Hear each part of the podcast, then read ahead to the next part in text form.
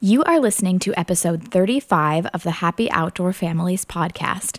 And today I interview Jenny Liebaum, who is the creator of Nature Play Lifestyle. Jenny is an educator who teaches fellow educators and parents how to incorporate nature into their teaching. This week is a really big week in our house because our oldest is going to school for the first time. We have been homeschooling her for the last two years, and now she will be starting second grade at our local school. We are all very excited, but a little anxious too for this big change to our routine and our lifestyle. So, education has been on my mind a lot, and just hoping that she has teachers who see value in prioritizing time outside, even if they can't do that as much as we do that at home. I wanted to share this episode with Jenny now, as many are preparing for going back to school, and I hope that it helps educators and fellow parents to feel prepared to create intentional, purposeful time outside, even as a part of the school day. I hope this interview equips you to reflect on your own feelings about learning outside and to see how you can make that happen for the kids under your care, whether that's a classroom at a public school down to your own kids at home. Listen in. Welcome to Happy Outdoor Families, the podcast that encourages and equips families to spend more time exploring and playing together outside. I'm your host, Emily Eisenbarger, and I hope that as you listen in each week, you will feel inspired and excited about reconnecting your kids and yourselves with the outdoors. Each Monday, I will be bringing you a grown up episode featuring conversations about all things outdoor play and adventure related.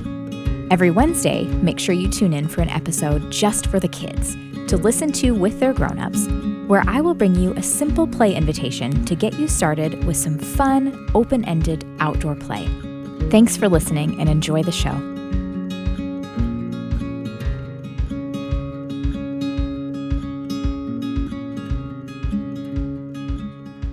Jenny Liebaum is a nature play advocate, nature preschool teacher, coach, speaker, and creator.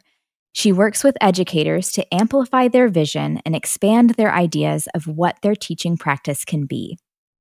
Known to provoke curiosity and create space to listen deeply, Jenny has worked with the University of Washington, Schlitz Audubon Nature Center, Natural Start Alliance, and the Children in Nature Network. I am very excited to have Jenny with us today to talk about how educators and parents can figure out what feels good for them and to create a vision for outdoor learning. So, Jenny, welcome to Happy Outdoor Families. Oh my gosh, thank you for having me, Emily. I'm so, so, so excited that we can talk today. Oh, I'm so glad to have you here. I enjoy following you so much and just seeing a lot of what you share about communication with children. And um, I think you just share in a really relatable way how education can happen outside. Yeah. And I feel like that's the whole goal that I have is that I just want to help support people in seeing that, you know, we have this idea of what nature can be, but it's not always going to be the same that it feels like for me. It will feel different for you. So just casting a light on that and sharing that is just something that brings me so much joy. And I feel so connected to this space. What you're saying there, it kind of leads well into what I think is kind of our first topic that I wanted to bring up, which was starting to figure out what feels good to us as adults when we're thinking about outdoor education and um, taking school out into nature. I think we tend to focus a lot on the child's perspective, especially when you are an educator. Mm-hmm. And in that education setting, our goals are typically related to the kids and what they're learning. Why do you think it's also important to consider our own likes and dislikes as adults? Wow. See, this question is something I think about all the time and I reflect on so often. And I feel like so often when we have like our likes, we love those likes. Like we light those likes up. If we're if we love the mud kitchen, we spend so much time at the mud kitchen. I love mud kitchen. So like I spend money on buying new shovels and new rakes and things that kids can play with in the mud kitchen that I just cater and cultivate that space of like, yes, those are my likes. But with my dislikes, I lock those away in my brain. Like I don't touch yeah. them. I'm like, I'm locking this key. You're filed away. I don't want to do anything with you. And so when we do that, we're not getting curious about those dislikes and we're not learning why we have them locked away. And we don't allow children to maybe explore those dislikes that we have. Hmm. We're letting children play in the mud kitchen and explore the mud kitchen, but those dislikes are liked away. For me, like I used to hate, and it's weird because I loved climbing trees as a kid, but as an adult, I hated, or I hate right now. I'm learning how to love it, but I hate kids climbing trees. I dislike it. I think it just is something that scared me so much for a long time. And I locked it away in my dislike area and I threw away the key. And this year I've been like reflecting on that dislike and reflecting on why that's coming up for me.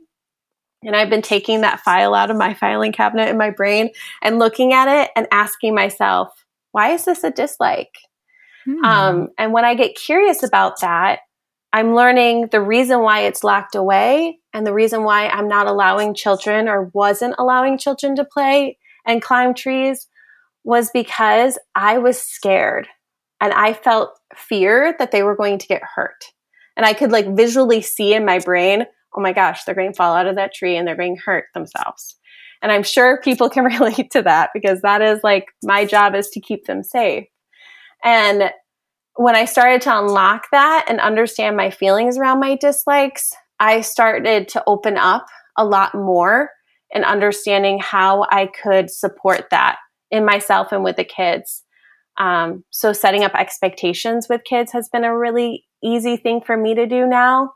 Um, and then also thinking about how far they can climb that tree and yeah. um, communicating that with them as well and saying like, today I'm just learning how to allow you to climb trees.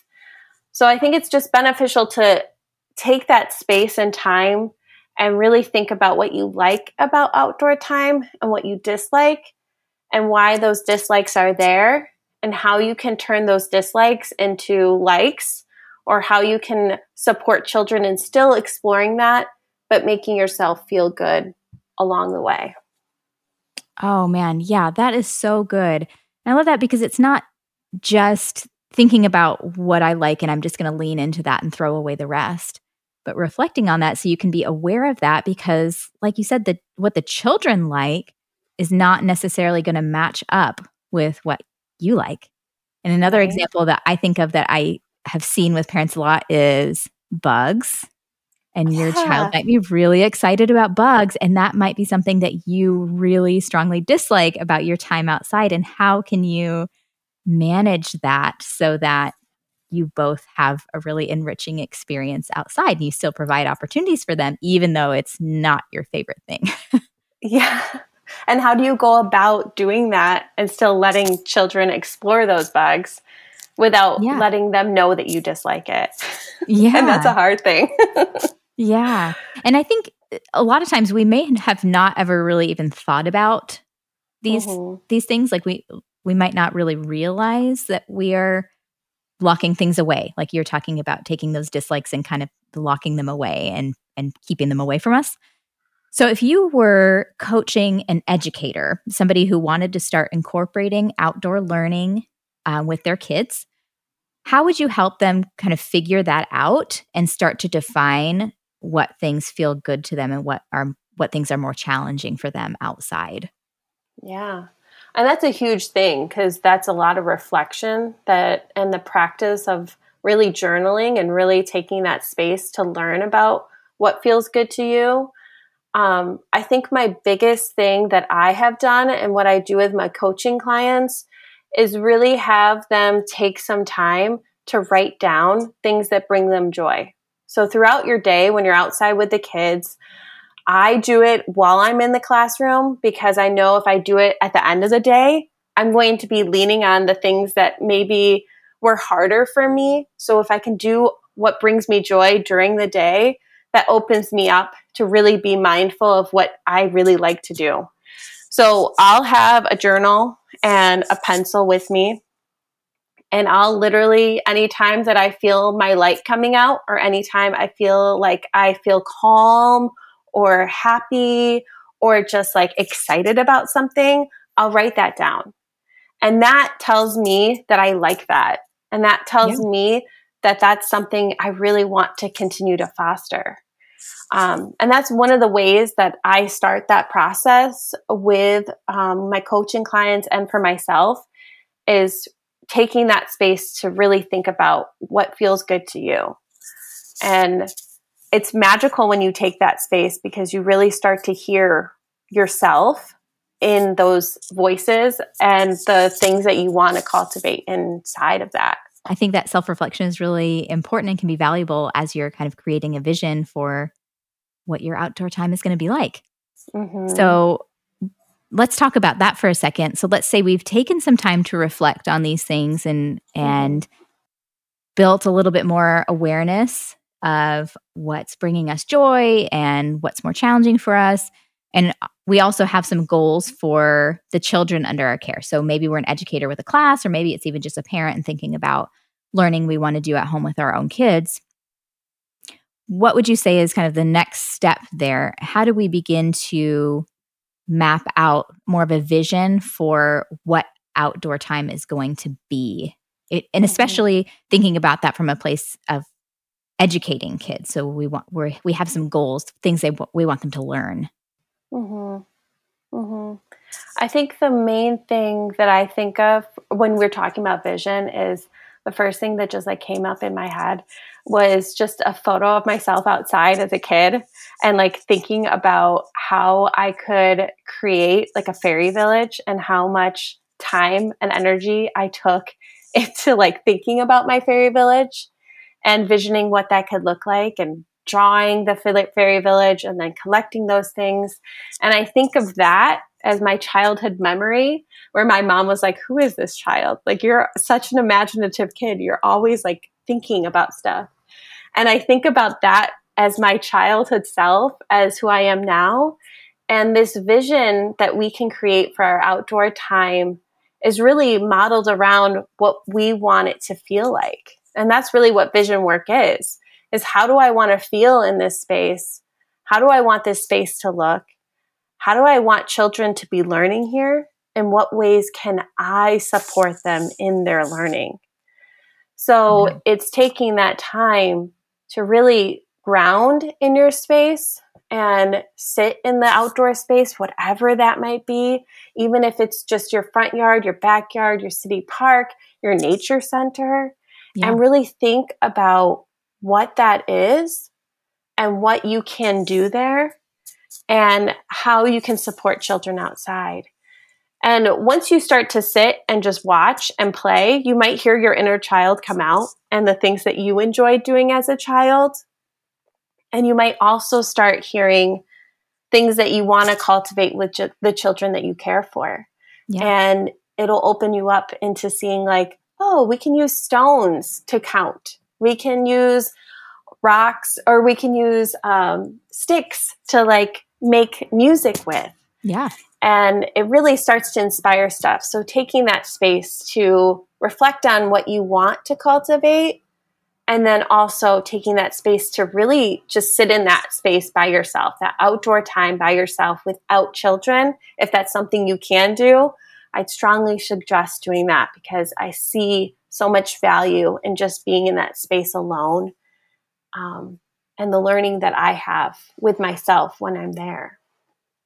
That's great. I, I think that I'm like want to go and do that right now. I'm like, I want to go sit in my yard and just like ponder what could I do with my kids.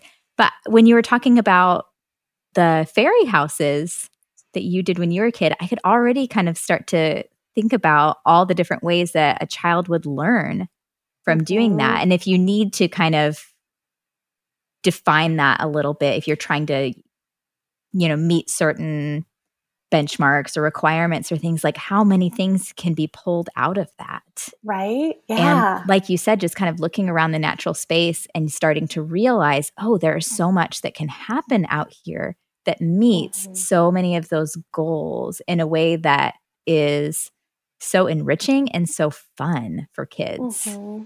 Mm-hmm. Right? So many things and so much to do when we just sit and listen or observe. Yes. We can see so much, I don't know, possibilities yeah. when we do that. And bonus, a lot of resources that are free for the taking when you're outside. so true. yeah, yes. so many loose parts and just yes. so much space that to create and learn. So I love that. That's really great. Um, mm-hmm. So when we're planning for our outdoor time and then we actually get out there, we're with our kids. What would you say is our role as adults when we are facilitating learning outside?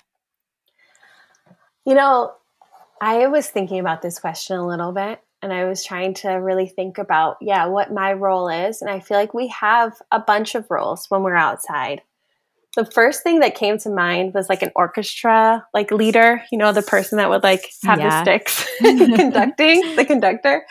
And the person that is just like rocking around and kind of holding that space for everybody and thinking what children might need next and really cultivating that. So like if you're seeing children are building in the mud kitchen and you're noticing they're using spoons and lots of kids are using spoons but you ran out of spoons. Then thinking in your head oh i might want to bring more spoons up next time because all the kids there's not enough.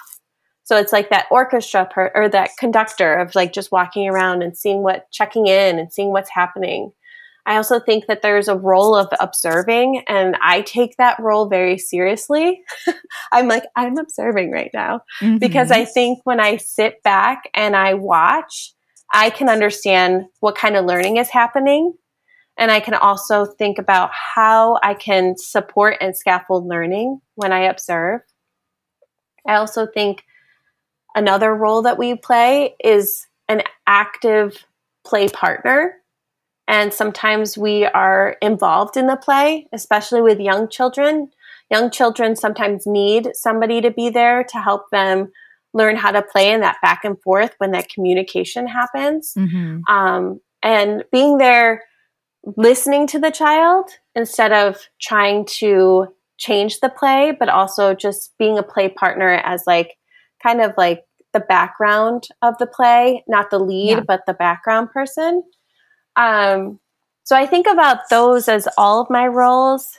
And I think the most beneficial thing that I can say of my role as outdoors with kids is being there and actively participating myself um, in either observing nature on my own and modeling what that looks like.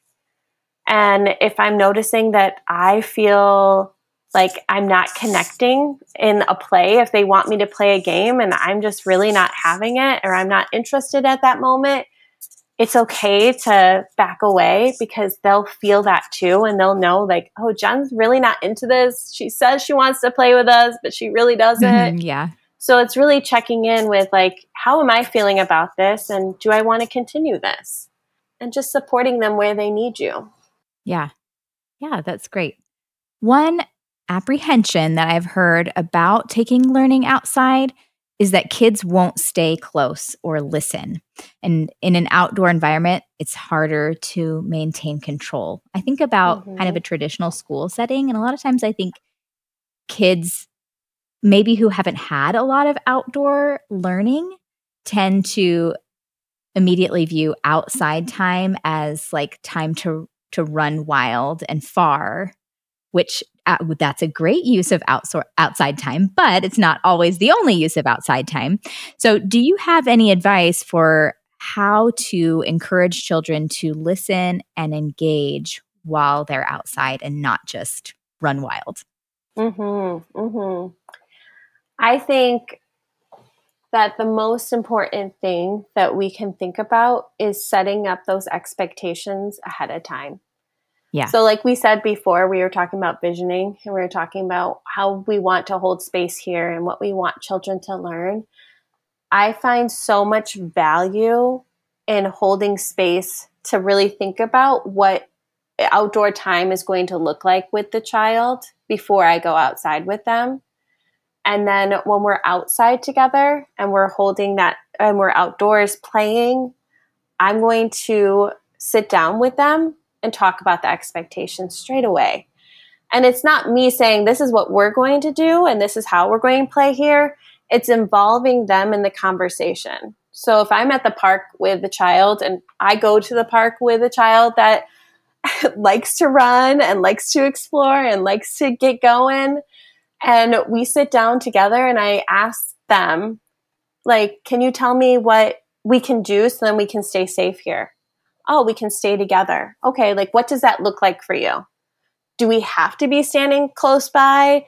Can you be over there by that tree or is that too far away? Mm-hmm. So having that conversation and that back and forth so then they can be involved in that problem solving along with me is so beneficial and I've seen them then take ownership over those expectations we come up together or come up with together in order for them to explore. I also find setting up boundaries with them so mm-hmm. helpful. Yeah. So talking about like how far they can actually go. So if you don't have trees in your neighborhood or in your neighborhood park, having cones and setting cones up. But I think it's really talking about how you're feeling in those situations when they're not listening and giving them space to understand how you're feeling and then also talk about how together you can listen to one another. Um, yeah i find that that is the most tricky thing and a lot of parents have those kind of conversations with me. And it's really just holding space with the child yeah. and seeing what feels good. Things go so much more smoothly i think when you plan ahead when you do like you said setting up the those expectations ahead of time and and even as much as you can involving the kids and in creating those expectations and boundaries can help so much as opposed to kind of going outside and then after you're already there mm-hmm. trying to kind of set it up and rein things in yeah because at that point it's like you know, you're always balancing control with children. And at that point, when you just let them kind of just roll with it and like that running happens, then they have all that control and they're like, yes, this feels so good. And really, it's like when we come together and we make a plan together, then we can share that control. You, as the adult, feel good, and the children feel good too because they're heard and seen and understood as well. Yeah. Do you have any favorite tools that you use for teaching outside? Either things that you like to bring along with you or just things that are easily found outside that you find yourself using a lot? Oh my gosh. Well, loose parts. Anytime we're on a walk, we pick up anything. Yeah. Everything and anything is like my favorite thing. I can look at rocks and see something that I can do with them with my play but I also find the one major thing that I bring with me that children need, I think, is a bag. A bag. because something that they can put all their treasures in. Yeah. Because they like to put them in their pockets, and then those pant pockets get so full that the pants come off of them. so, having a bag is something I always bring to gather those loose parts. Um, my favorite ever loose part to find is maple seeds. And I think that's just because they bring so much joy to me from my childhood. I used to love watching them like spin down. Yeah. So whenever I find those, I'm like, ah, I love them. my mother in law made my kids mesh bags, like their nature yeah. collection bags. And they're the best because then, even if they find things that are a little bit wet, they can kind of put it in their bag and it's okay. It kind of dries as we're walking along. Oh, that's a great one. I have never used a mesh bag. I yeah. have to find one now. yeah, they they are definitely a great tool to have. Oh, I love that. Something that I like to ask, or some version of this question that I like to ask guests on the podcast is what is your favorite way to spend time outside? You know, there's so many ways I like to be outside, but lately I've been really drawn to water. Mm-hmm. So anytime I could be close to water and just sitting by water and watching like the waves. I live at in Seattle, so we have the sound right by us. So watching the waves like move in and out and flow in and out is something that mm. I have been finding myself going towards. Yeah. Um, every single day. And even if I'm not inside the water, but sitting next to it has been my favorite way to spend my outdoor time right now. I love that. I always love hearing those answers because I'm ah, it all sounds just so nice. just getting that outside time. I love it. Yeah. Well, Jenny, if listeners want to find you and learn more about the resources that you offer, can you tell us where they can go? And also, if you want to take a minute, I would love for you to share a little bit about um, what a resource you have called the Collective. Can you tell us a little bit about what that is if maybe there are educators who are interested in learning more about that? Yeah. So you can find me at Nature Play Lifestyle. Um, I have a website, a YouTube, and an Instagram. And I am offering the collective, like you mentioned. I'm so excited about this. I haven't been this excited about a project that I've worked on in a really long time. I think it's very close to my heart. And the collective is designed to help support educators in connecting with other educators, building a community, and really connecting with yourself and who you are as an educator and how you want to shine your light. It's a six week course, kind of, I guess. And in the course, we meet together on Zoom and we talk about different things and we process different things. We go outside and have reflection time and then we can come back and talk about that too on Zoom. So, yeah, it's a really cool thing. I wish I would have had it when I was an educator starting off because it is designed to just really reflect on how we want to show up and how we can grow as educators. Well, that's awesome. That sounds like a really great offering.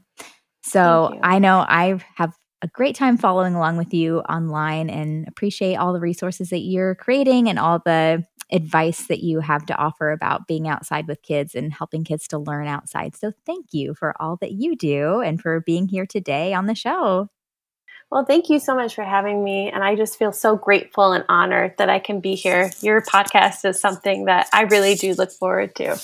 Oh, thank you so much. I love to hear that. I hope that as you listened to this interview, you are already starting to think about how learning can happen outside for the kids that are under your care. Nature truly is the most perfect classroom, and there are so many ways for kids to learn outside from nature study to math, science, art, reading, all of it can happen outside. So, as a quick summary of my big takeaways from this interview, first, take time to reflect on your own feelings about outdoor time and write those things down. Are there things that you love and gravitate toward? And are there also other things that you really dislike? And how can you approach your time with kids outside in a way that supports them in exploring their own interests, even when they differ from yours? For example, if you really hate bugs, how can you approach tiny creatures in a way that still allows kids to follow that interest if they feel differently? As you create a vision of learning outside for your kids, Consider what you want it to feel like, how you want it to look, how you want learning to take place, and how you can support them in learning. Look at your outdoor space and think about what is there that could be incorporated into your lesson plan. What loose parts can be collected or brought along, and how can they be used? How do you imagine learning taking place there? Also, think about what your role is going to be. Are you going to be a conductor, a facilitator, observer, active participant. And lastly, take time to set expectations with kids for their time outside before you ever step out the door, especially if learning outside is new to you and if this group of kids is new to you. Having shared expectations about what is going to happen outside what your boundaries and limits are will make the experience better for everyone. For all of you that are preparing for a new school year, whether as an educator or as a parent, I hope that this year is amazing for you and that you can find ways to take your learning outside because I know that you will be able to find so much joy and satisfaction and value in doing that.